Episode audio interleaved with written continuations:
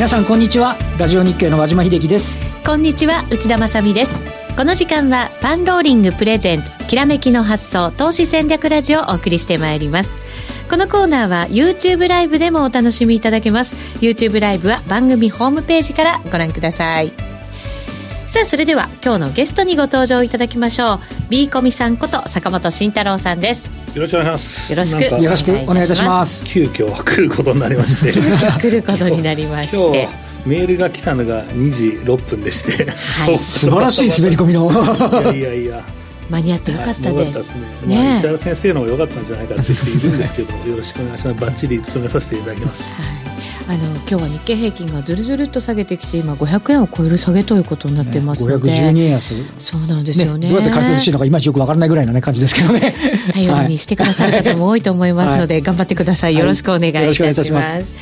それではその前にパンローリングからのお知らせです今週土曜日の12月8日に浜本隆康さんの利益の上げやすい市況株入門セミナーが開催されます。先週もこの番組のゲストでお越しいただいて、ねはい、非常にわかりやすいお話、ね、はい、いただきました。市況株ですから、はい、まあその市況に従って株の売買をしていくするっていうね、はい、ことでしたね。はい。はい、何度伺っても本当にわかりやすいなと思いながら。ね、業種別に分けてちょっと見るっていうのはなかなかないことですもんね、機会がね。本当そうですね。機関投資家と戦わないところで、えー、投資資をしていく個人投資家ならではの戦い方だということで教わりました。ぜひですね、セミナーにも足を運んでいただきまして、様々な質問なども投げかけていただければと思います。浜本さんのセミナーが12月8日午前中に行われるんですが、はいはい、その日の午後、は、大岩川源太さんのセミナーが開催されるということです。年末相場の攻め方と2019年投資カレンダーの作り方というタイトルでございます。えー、こちらのセミナーは、運用主体者の心理や行動パターンから、年末から年始の株式相場を攻略していくということですが、うん、来年の2019年の投資カレンダー、源太さんが作るものは発売されない予定ということですね。毎年楽しみだったんですけどね。そうなんですよね。ね市場関係者も使ってる人が非常に多くて。僕いつもパンローリングさんが送られてくるの楽しみですけど、ね、買えよって話ですけど、ね、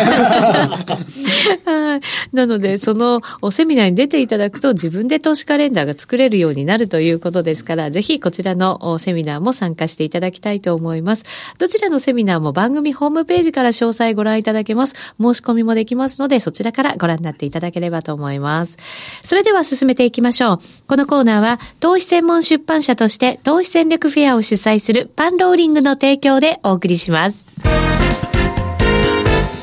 さあ、それではまずは和島さんに今日の相場について分析していただきます。現在日経平均は504円安、22,070円ということになっています。そうですね。あの、はい、えっと、まず朝起きたらニューヨークダウは287ドル高でしたと。はい、で、えっと、日本はね、昨日、米中の貿易摩擦のことを、あの、の延期みたいなものを織り込んで上昇しましたけど、で、昨日のあの、東京時間というのはニューヨークダウは400ドル超えるわけだったんですよね。はい。だからちょっとと足りずにということで、まあ、難聴に始まったんですけど、まあ、あと、あの、どうですかね、ちょっとふ、あの、時間を追うごとに、えー、じりじり下げるという形になってしまって、まあ、あの、なんとなくそのヘッジファンドの売りじゃないかとか市場では言ってますけど、あとはちょっとアメリカの金利の低下がどうだみたいなこと言ってますけど。3%切ってきちゃいましたからね。ねじゃあ朝から下げろよって話もあるんですけど、あの、徐々にね、あの、じりじり、なんかムードが芳しくないです坂本さんどうですかね、これちょっとね。金利って低下した方が良かったんじゃないの？ね、これ3.24で、そこでやめって言ってたんですよね。はい。そう、だからまあなかなかね、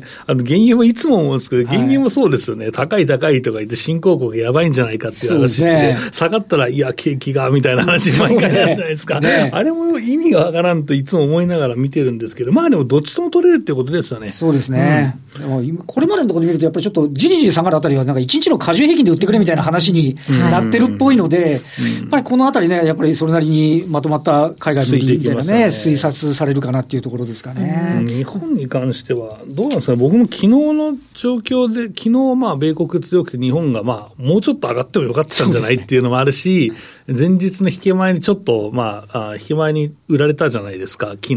なので、その分も取り返してない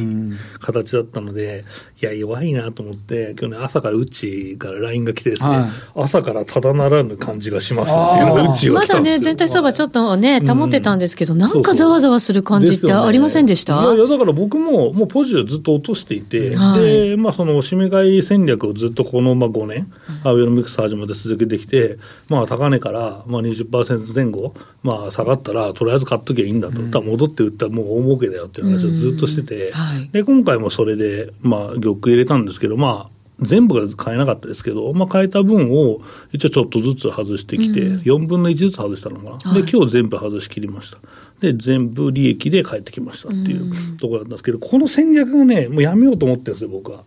それはもうそういう相場じゃないっていうことですか、う。ん、弱気転換しましたんで、だ僕はもうずっとおしめ返しときゃいいんだっていう話をしててですね、まあ、あの、それで下がったら、あの、ふざけんな、ふざけんなって言われたんですけど、で、結局戻ってきて、ほらねっていう話で、毎回そうだったんですけど、今回は、うん、そんな戻りも大きくないだろうと、だからおしめ買い戦略の有用性がないんじゃないかなと、えーまあ、そこはまあその来年、多分企業業績が、まあ、現役までいかないかもしれないですけど、米国はかなり鈍化するはずなので、はい、ただ先取りしてた分の株価が多分下がるでしょうと。そうですよね。それがでも落ち込んでくるのが、うん、まあ来年の半ばぐらいじゃないの、みたいな感じしてましたけど、やっぱりこう前倒し前倒しでいろんなものを見ていっちゃうじゃないですか。そうすねうん、そうするとやっぱり来年の春頃にじゃあ手締まおうかみたいに思ってた人たちが、年内に手締まったっておかしくないわけですよね。だから最近の下げって案外それが強いのかなと思ってまして、だからまあもうね、多分最後の上げが年末に来るでしょう、9月高値取るところまで当たってて、でそれを参加したい人はすりゃいいし、もしない人はそこで終了と。いうふうに言ってたんですけど、まあ、それ参加したとしても、締め買い戦略の人はもう全然ね、利益残ってるはずだし、っていうのと、あと米国は1月、1、3月が19じゃないですか、だからそこからもう鈍化が見えてきて、はいで、もう企業業績厳しいんじゃないっていうふうになるっていうのがあって、僕はもうちょっと早い、うちよりもうちょっと早い感じですかね。うん春ぐらいからもう明確に企業業績の鈍化っていうふうに言われるのかなと、えー、思ってますね。ブルンバーグぐらいだともう10、12からちょっとずつ減ってく、うん、そうですね。1、3ぐらいだとちょっと明確に鈍化するみたいなイメージみたいなんで。うんうんあとはだからどれぐらいその落ち込みが幅があるかっていうことですよね。うん、こう金利の打ち止め感も出してきて、うん、まあこのまま保っていきたいっていうようなやっぱり思いがあるんだと思うので、それがちゃんと保っていけるのかどうなのか、そんなに落ち込まないんであれば、株価だって、まあ最初落ち込んだとしても、ある程度のところまで戻るっていう可能性ももちろんあるわけじゃないですか。そうです2割増ぐらいで、まあ伸びてた部分はさすがにぽっきりいくと思うんですよね。また2割っていうのは、ね、もう超高いですよ。どんどん上がっちゃってますからね。そうそう、超高いですよ。だからそれはもうかなり難しいと思うので、それ一桁になっただけで、急ブレーキですからね、結局こういう形で伸びてて、株価もそれを先取ってるわけですから、この利益の部分がこうなると、多分こうなると穏やかになってしまうと、株価も先取りしすぎた部分がですね、急ブレーキかかると。っていうのはまあ普通にあることなので、うん、でこれはもう PR がうんぬんとかの話じゃなくても、そう思って買ってた人が絶対いるし、あと話を戻すんですけど、ブルームバーグの予想っていう話だったんですけど、うんはい、あれが弱気なのってめちゃくちゃ珍しいんですよ。そうなんですか？僕がファンドマネージャーの時からずっとそれをあのブルームバーグで見てるんですけど、大体なんか10%増とか20%増載せてあるんですよ。結構強気なんですね。すよ。これあの某日本でもある調査機関っぽいやつですね。情報会社のあれじゃないですけど、あの今今期これ、来期こんぐらい乗っかってますみたいなのって、詳しく言わないですけど、あるじゃないですか、はい、だからその鉛筆なめがですね、なめてないっていうことは、相当みんな弱気だってことなんですよ。うんへえ、うん、もしかしたらじゃあその報道以上に、うん、もしかしたら悪い可能性もあるわけですよね。いつも鉛筆舐めてるってことは。だから僕がファンドマネージャーのデッチの頃とかも、デッチっていうかまあファンドマネージャーでしたけど、そのまあボスがいて、で、あの、なんで米国って毎年、あの、10%増とかに、あの、綺麗にこう、斜め上に線が書かれてるんですかって。あ、まああいつら楽観だからだよって話をしていてですね、まあずっと見ててもそうなんですよ。はい。だそれがね、ちょっと弱気っていうのは、先先が弱気っていうのは、ちょっとね、うん、ネガティブな人が多いんだろうなって、やっぱ思いますよね。うんそうか。そういう時の攻め方なんかもちょっとこの後、そうですね。伺っていけたらな、まあ、とりあえず日経平均7連投で昨日までね、1000円ちょっと上がった分の半分弱ぐらいね、はい、1日で今のところこう潰してる感じになってますからね。そうですね。だから一旦の下げと見るのか、はい、もうこれがだからね、どんなふうな下げと判断するのかっていうところもね、気になるところですよね。はい、この後、ゲストコーナーです。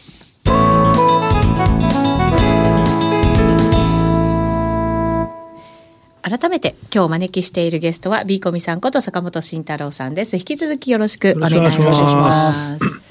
さて、ちょっとね、今日の相場見て、もう本当に来期の業績、うんうん、えー、もうあんまり良くないよねっていう感じのところを織り込み始めてるんだっていう感じはしますけどね。うんちなみに今、ニューヨークダウの先物は190ドル安ぐらいですね。はい、なんかちょっと足元またゴンと下に行った感じありますよね。まあ、190ドル安ぐらいで目が覚めるぐらいだったら、まあまあなんですけどね。うんまあ、短期、超目先はですね。そうですね。はい、開いてみて、まあ、どうなるかですけどね。ねはい。結局、アメリカを見ながらっていうことになるのかもしれませんけれども、うん、えー、その業績のあたり、こう、アメリカはすごい業績を、こう、かなり高いところまで織り込んだっていう相場があったと思うんですけど、ただ、日本はどうなのよっていう感じがね。去年ね、だから前々期比の、その、まあ、前々期、前期の業績、だから去年の業績の伸びって、アメリカより日本の方が良かったんですよ。日本はもう30%弱ぐらいあったんで、だから、でも株価上がんないよねっていうのは、やっぱり一過性じゃねえかってみんな思ってたし、で、根気予想、まだマイナスですから、だから最初4%ぐらいマイナスできて、で、2級の段階でまだ2%マイナスですから、もう日本市場って見向きもしないよねっていう。だからまだ伸びてることになっている米国の方がいいんじゃないっていう人がいるっていうことでもありますよね。業績見から業績微妙なのは、あの、上期がかなり超過達成してるのに、うんうん、ね、現役ってことは、下期が相当悪いって感じになっちゃってますよね。そうですね。ね。でも結局はいいと思うんですけど、あね、あの、悪いって見ざるを得ないっていう、だからいつもあれですよ、金利が下がったから、あの、米国株が戻るのかって戻らないっていう、それと一緒で。うん、だからやっぱり超過達成になるはずなんですけどね。ねうん、そうなった時っていうのは、まだ株価はそれを織り込んでないわけじゃないですか。織り込んでない、織り込んでるから上がんないじゃない、多分。だから来年はまだ織り込んでないでしょうね、多分。だからさっき言ったみたいに、えー、20%ずつこう増益を繰り返していたら株価もそういうふうに見てるし、今の場合は、えー、まあ今期、前期で若干マイナスなわけだから、マイナスを織り込んでいるわけじゃないですか、来年も。だから株価上がらないっていうのはありますよね。だから僕はいつも言ってる業績の10%増理論っていうのがあるんですけど、10%以上、その前期比で伸びてるんだったら株価って上がり続けるんですよ。もうこれはもう過去の例見てもそのままはまるんで。10%ずつ伸びていれば。そう。はい、ただ去年の、えー、9月からの急上昇も10%増がほぼ確定したから、めちゃくちゃ外資系が買って買ったんです、外人、外国人が、ね。なるほどね。うん、そうそこもだから外国人投資家の一つの目安みたいな感じにはなってるんですね。そうだから時給と業績見るときはいいよって僕は言ってるんですけど、まあそこから見たらやっぱ来年厳しいよねっていうのが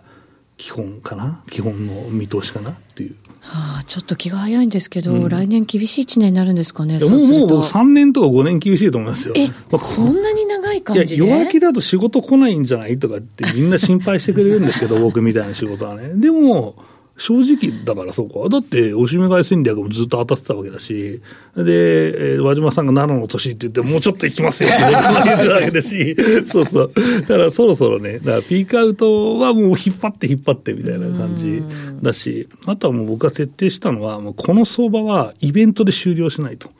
なんか事件とかイベントでポキッと折れるようなことはないと。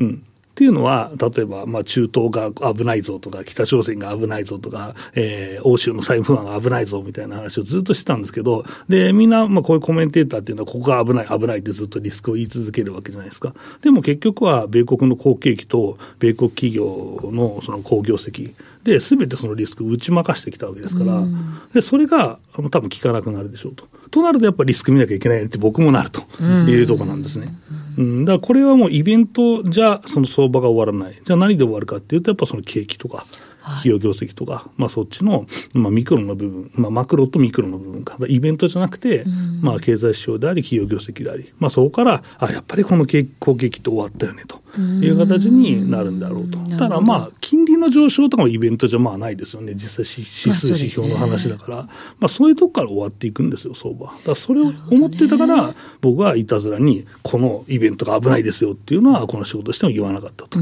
で、そうするとね、若干ね、そのね、見通しが外れた時に、お前リスクなく無視するって言ったじゃねえかっていう 言うけど、これでも長い目で見れば全部打ち負かしてきたよねっていう話になるんですけど、まあ、今後はちょっとそこは気をつけていかなきゃいけないなっていう。うん。景気がこれからまあ悪化していくというふうなことを前提にこう話していくとすると、またこう、冬の時代がね、株式投資にとってはやってくるわけじゃないですか。こういう時って、どんなふうに投資家は動いていったらいいのかとか、やっぱりなんか、それでもやっぱり投資していきたいとか、やっぱり毎日見るわけじゃないですか、相場も。だから、どんなふうに過ごしたらいいのかなと思うんですけど。そう、ラジオ日経を、まあ、長らく聞かれてる長い投資家、経験が長い投資家っていうのは、はい、おまたあの時代が来たかと、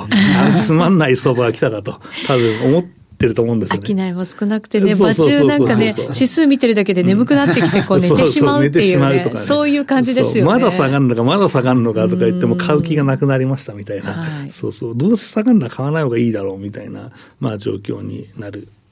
よねっていう ああ、あの時代か、みたいな。ね、最悪な時代がね、来るんですよ。まあ、その時はね、基本、まあ、無理、無理しない、無茶しない。だからまあ相場には多分全く参加しないっていうのは多分何も成長がないので、うん、そうですね、まあ、お金を、もね、うん、養っておきたいし。そうです。今入れてる金の5分の1とか10分の1とか、うん、うん、その辺にして、えー、そのは一つ。でもう一つは超長期投資。もうこの会社ってもうその5年後ぐらいには伸びると思うから、ずっと何何品つったらよくないですけど、まあラダーで買っていくっていうことですね、ドルコストみたいな感じで買っていくと。すごいそれはこう下げた時とかに仕込んだりとかするっていうことがポイントなんですかね。そうです結局はもうずっと持ってますっていう、はい、だから配当もらいながら持ってますっていうのは、うん、じゃあ少ないポジションずつこう買い足していくようなみたいなイメージなんですかね。うん、ああのアベノミクスが始まる前ってすごい真っ暗だったじゃないですか。はい、あの時でもだけど上場来高値抜けてるのと50名ぐらいだったんですよね。あったありましたありました。ちゃんとしてる会社ってあんまり周りに関係なく評価されたりしますよね。そうですそうです。個別の時代ってことですね。それをまあ買って、あとは短期。だからやっぱり1週間とか、相場にそこまで影響がないようなポジションを取る。だからバーベル戦略なんですよ。まあこれ言うと債券の考え方じゃねえかっていう話でちょっと混同しちゃうんですけど、まあわかりやすく言うと、短期の部分と超長期の部分と両方バーベルみたいな形でポジションを取ると。なるほどね。あとはもう事例と事象の研究を積み上げ続けるんでしょうね。で、これをすることによって次のですね、はい、あの、まあ出発する相場ですね。ね、そうです、ね、ここに気づくことができるわけですよ。うん結局、今回景気が悪化してきて、その相場が終わるっていう終わり方じゃないですか。はい、次相場が始まるとき、やっぱり景気が復活してきて始まるっていうイメージなんですかね。うん、今度は何なんですか？でも結局、景気って後からついてきたじゃないですか、アベノミクスの時も。やっぱ政策なんですよ、結局は。政策か。うんだと思います今回はだから政策が明確に出ましたね。でも民主党から結局自民党になってっていう、まあその政策でして、で、次が何になるかっていうと何になるんですかね。案外、案外なんかインフレになってきて株価が勝手に上がるっていう 最悪なパターンかもしれないですけど、まあないとは言えないですよね、それは。はい、まあインフレになったら株価上がりますからね。まあ一瞬下がるかもしれないですけど、長期的には多分上がるんで。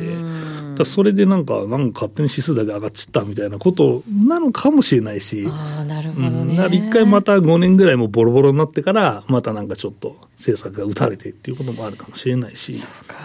このだから長くて寒い冬をどう生きていくかによって、その後のまた投資の仕方というか、ね、利益が享受できるかできないかってところに大きく関わってくるわけですね。最初の2年なんですよ。最初の2年、うん、これ、アベノミクス始まる前からずっとやってる人って、最初の2年のパフォーマンスって、ちゃんと乗った人、めちゃくちゃ良かったと思うんですよね。はい、で、やっぱりもう100億近く積み上げてる投資家に聞くと、まあ、最初の2年やって言いますね。そこで5倍5倍にして、あと終わりやって。不動産買うんやってました、ね、だから相場の勢いがやっぱりぐんとあるところなんですかね、最初の2年っていうと。そうね。まあほとんど外れがないんでね、やっぱり。へえ。そこに気づくために、やっぱり準備するっていうのが、ここからじゃないかなと。まあ難しいです。今年もね、難しいし、プラスの人って、まあ僕はプラスですけど、まあ他のプラスじゃない方もやっぱり難しい難しいっていうんで、やっぱりさらに難しいと思うんですよね、来年とか。日経平均はなんか27年ぶり高値とか言ってますよ。トピックスはずっと下り、そうそうそう。そうなんそうなんですよ。だからインデックスほど儲かってない方多いと思いますよね。だからファンドとか超厳しいって言ってましたね。はい。そうか。まあでも、また、なんか新しい相場が来ると思うと、うん、そこまでにね、なんかこう、ワクワクしながらいろいろ準備できるっていうのは、うん、なんかもう終わったかみたいな話してますけど、うん、大丈夫ですか、これ？いや、僕は、まあ番組はまだ終わってないですけど、僕はもう相場終わったかにしてますけどね、見通しは。いや、でも自分でもつまんないなと思うけど、やっぱりまあ投資家としてそう思うという。相場感は伝えたいなと思うので、うん、まあそれはね、ポジション持ってる人は何お前勝手に弱気になってんだって怒ってる人いるかもしれないですけども、それはもうしょうがないですよっていう、うん、うん、僕はそう思ってるし、まあ、今日も弱いよねと思うし、まあ、そういう人に限って、ちょっとこの7連投のリバとか、もうビーコメさんが弱気になって、やっぱ相場感ないっすね、みたいな思ってる人多分いると思うけど、まあ、今日みたいな見て、やっぱりなって思って、ね、ポジションを冷静に、僕も綺麗とか言わないですけど、まあ、自分のポジションをやっぱ冷静に、相場感も冷静に見直すっていうのが、やっぱりまあ、生き残る投資家の基本かなと思うんですけどね。ねまあ、耳が痛い話ですけどね、自分の逆を言われるっていうのはね。でも、まあ、そこは、まあ、それを聞く耳があるから多分ラジオとか聞いてるんだと思うし、そうですね、うん、それがない人っていうのは結局もう何も聞いてなくて自分の感情だけでやってると思うんですよね。やっぱそこはやっぱり、うん、長期の王道をその崩すっていうのは、あの僕も辛いですよ。だって僕それずっと儲かってたわけですから。うん、そうですよね。うん、多分、うん、聞いてる人も多分辛い人もいるかもしれないですけど、いや僕は相当辛いですよ、それは。はい。ね、ビーコミさん的に言うと、あれですよね、あの前もおっしゃってましたけど、例えば20銘柄で絞るとかあるじゃないですか、ああいうのはやっぱりチェックしておく必要があるわけですよね。そうですね、だからその20銘柄のバスケット投資を、まあ自分なりにずっとやり続ける、まあ仮想でもいいと思うんですけど、仮想でもね、チェックしておくことは重要ですよね、どのタイミングだみたいな話はね。やっぱり日経平均と違う動きする理由っていうのを探るっていうのはすごく大事だと思うので、まあそこが業績なのか、それともアノマリーなのか、イベントなのかと。えー、いうのを自分で分析していただくと、安定なんか広がるのかなと思いますけどね。うん、そうですね。うん、あとは和島さん、やっぱり企業取材もしてますけど、はい、どうですか、こういうこうちょっとこう下げ相場の中で、次のやっぱり大きく羽ばたいてくれる銘柄をね、やっぱり探す何かヒントみたいなものがあれば。今日でもやっぱり新高値になってるのあるじゃないですか。はい、例えばあの警備の会社とか、うん、あとはディスプレイの会社とかって、だからやっぱり少しどうなん。ですかね、その、あの、まあ東京五輪見てるわけじゃないかもしれないですけど、うんね、そのあたりだったり、あとは、どうですかね、やっぱりその業績が安定、ここで言うと、あの少し半導体の一角なんかもそうです、取り組みなんかもそうですけど、うん、やっぱりいいのがね、結構、はい、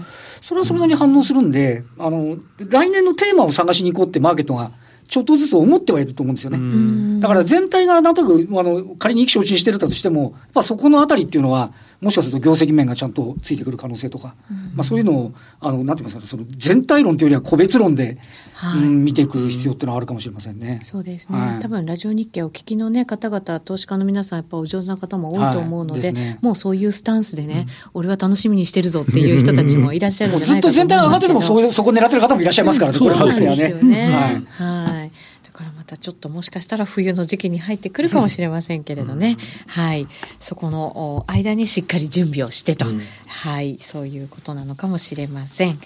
えー、さて、今日は、実は石原淳さんがゲストの予定でございましたが、急遽 B コミさんにお越しいただきました。はい多分メルマガの執筆にお忙しいんではないかなというふうに思ったりするわけですが、はい。そのメルマガ、えー、大好評いただいております。他には公開していないドル円や日経平均の順張り、逆張り、売買シグナルを公開。さらに限定サイトでは日々の情勢をフォローアップしてくださっています。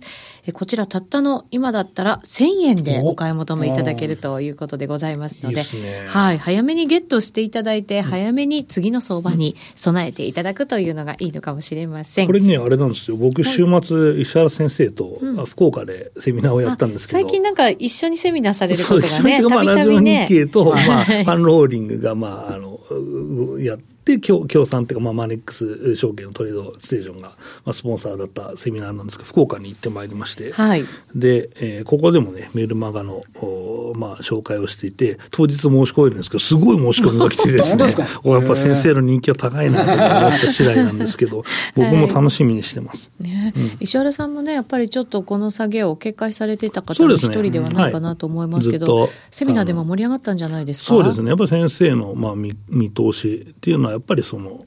下げのそのきっかけというか、まあ、炭鉱の管理を探す話もそうだし、うん、あとは下げの相場の,、まあその戦い方っていうのも、まあ、あのかなりいつもね、えー、話されてるんで、お、ビーコミ君もようやくこっちの方に来たかって言われましたけどね。なるほどね。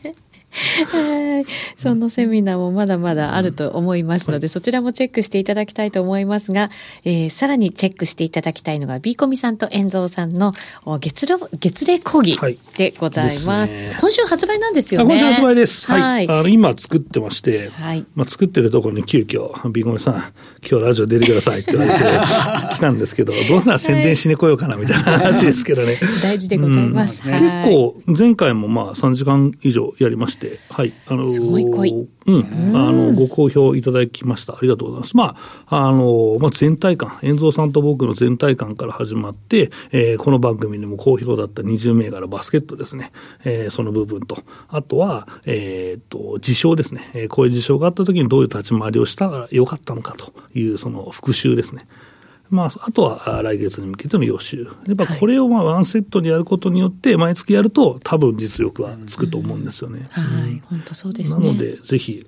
うん、まあ年末にかけて勉強したいなと思ってる方は、まあ別にいつ始めても間に合いますので、はい、あのやろうと思ったところはスタートラインですので、ぜひお求めいただけたらなと思います。本当そうですね。あと下げ相場になってくると、なんかこう、資金減らしちゃったりする方々がね、やっぱりどう動いても資金が減っちゃうみたいな時ってあると思うんですけど、ねはい、なので、そういう時の注意点なんかもね、やっぱり学べるんじゃないかなと思ったりするんですよね。うん、そうですね。そこもじゃあ入れときましょう。メモっとこうかな。そうですね。ぜひぜひ入れていただいて。相場の注意点だ。はい。はいはい、リクエストも、はい、えー、受け付けておりますので。リクエストを採用しました、よろしくお願いいたします。あの、このようにコミュニケーション取りながらね、作られている月例講義ですから、うん、そうですね。はい、皆さんの、あの、その質問なんかも反映されて作られていると思いますので、ぜひ皆さんにもこちらご参加いただきたいなというふうに思います。えー、詳しくは番組ホームページでご覧になっていただきたいと思います。えー、ビーコミさんと遠蔵さんの月例講義、今週発売となります。さて、まもなく東京市場では大引けを迎えるところでございますが、現在日経平均520、537円安に変わってきました。ほぼ安値現在ぐらいの感じですね、うん、まだね。そうですね、はい、明日へのポイント、ちょっと和島さん、まとめていただけますか、ね、また外部環境見なきゃいけなくなっちゃったって話なんで、でね、まあ、あの、うん、というところと、あとはバリエーションとね、はい、あの、もう一つはどうですかね、ソフトバンクですかね。ああ、そうですね。ところだとね、まあ、そのあたりの動きっていうのも、まあ、これから注目ということですね。うん、12月は IPO ラッシュになってきますからね。そうな、20社ぐらいありますかね。20ですね。はい、そうですよね、はい、そうするとやっぱりそれに向けた関係売りなんかも、やっぱり多少影響がね、あるんじゃないかなと思ったりもしますけど。12月に限ると日経平均って8勝2敗なんですね、過去10年。まあ、悪くはない月回りではあるんですけど、いきなり、いきなりね、ちょっと今のところ陰線になってるんで、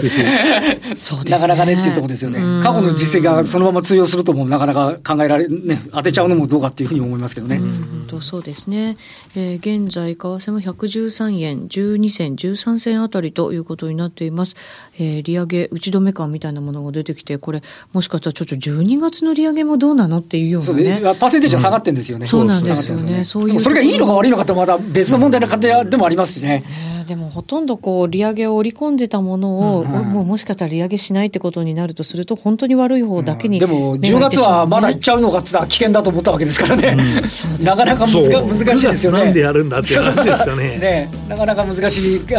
得ると思うんですよね。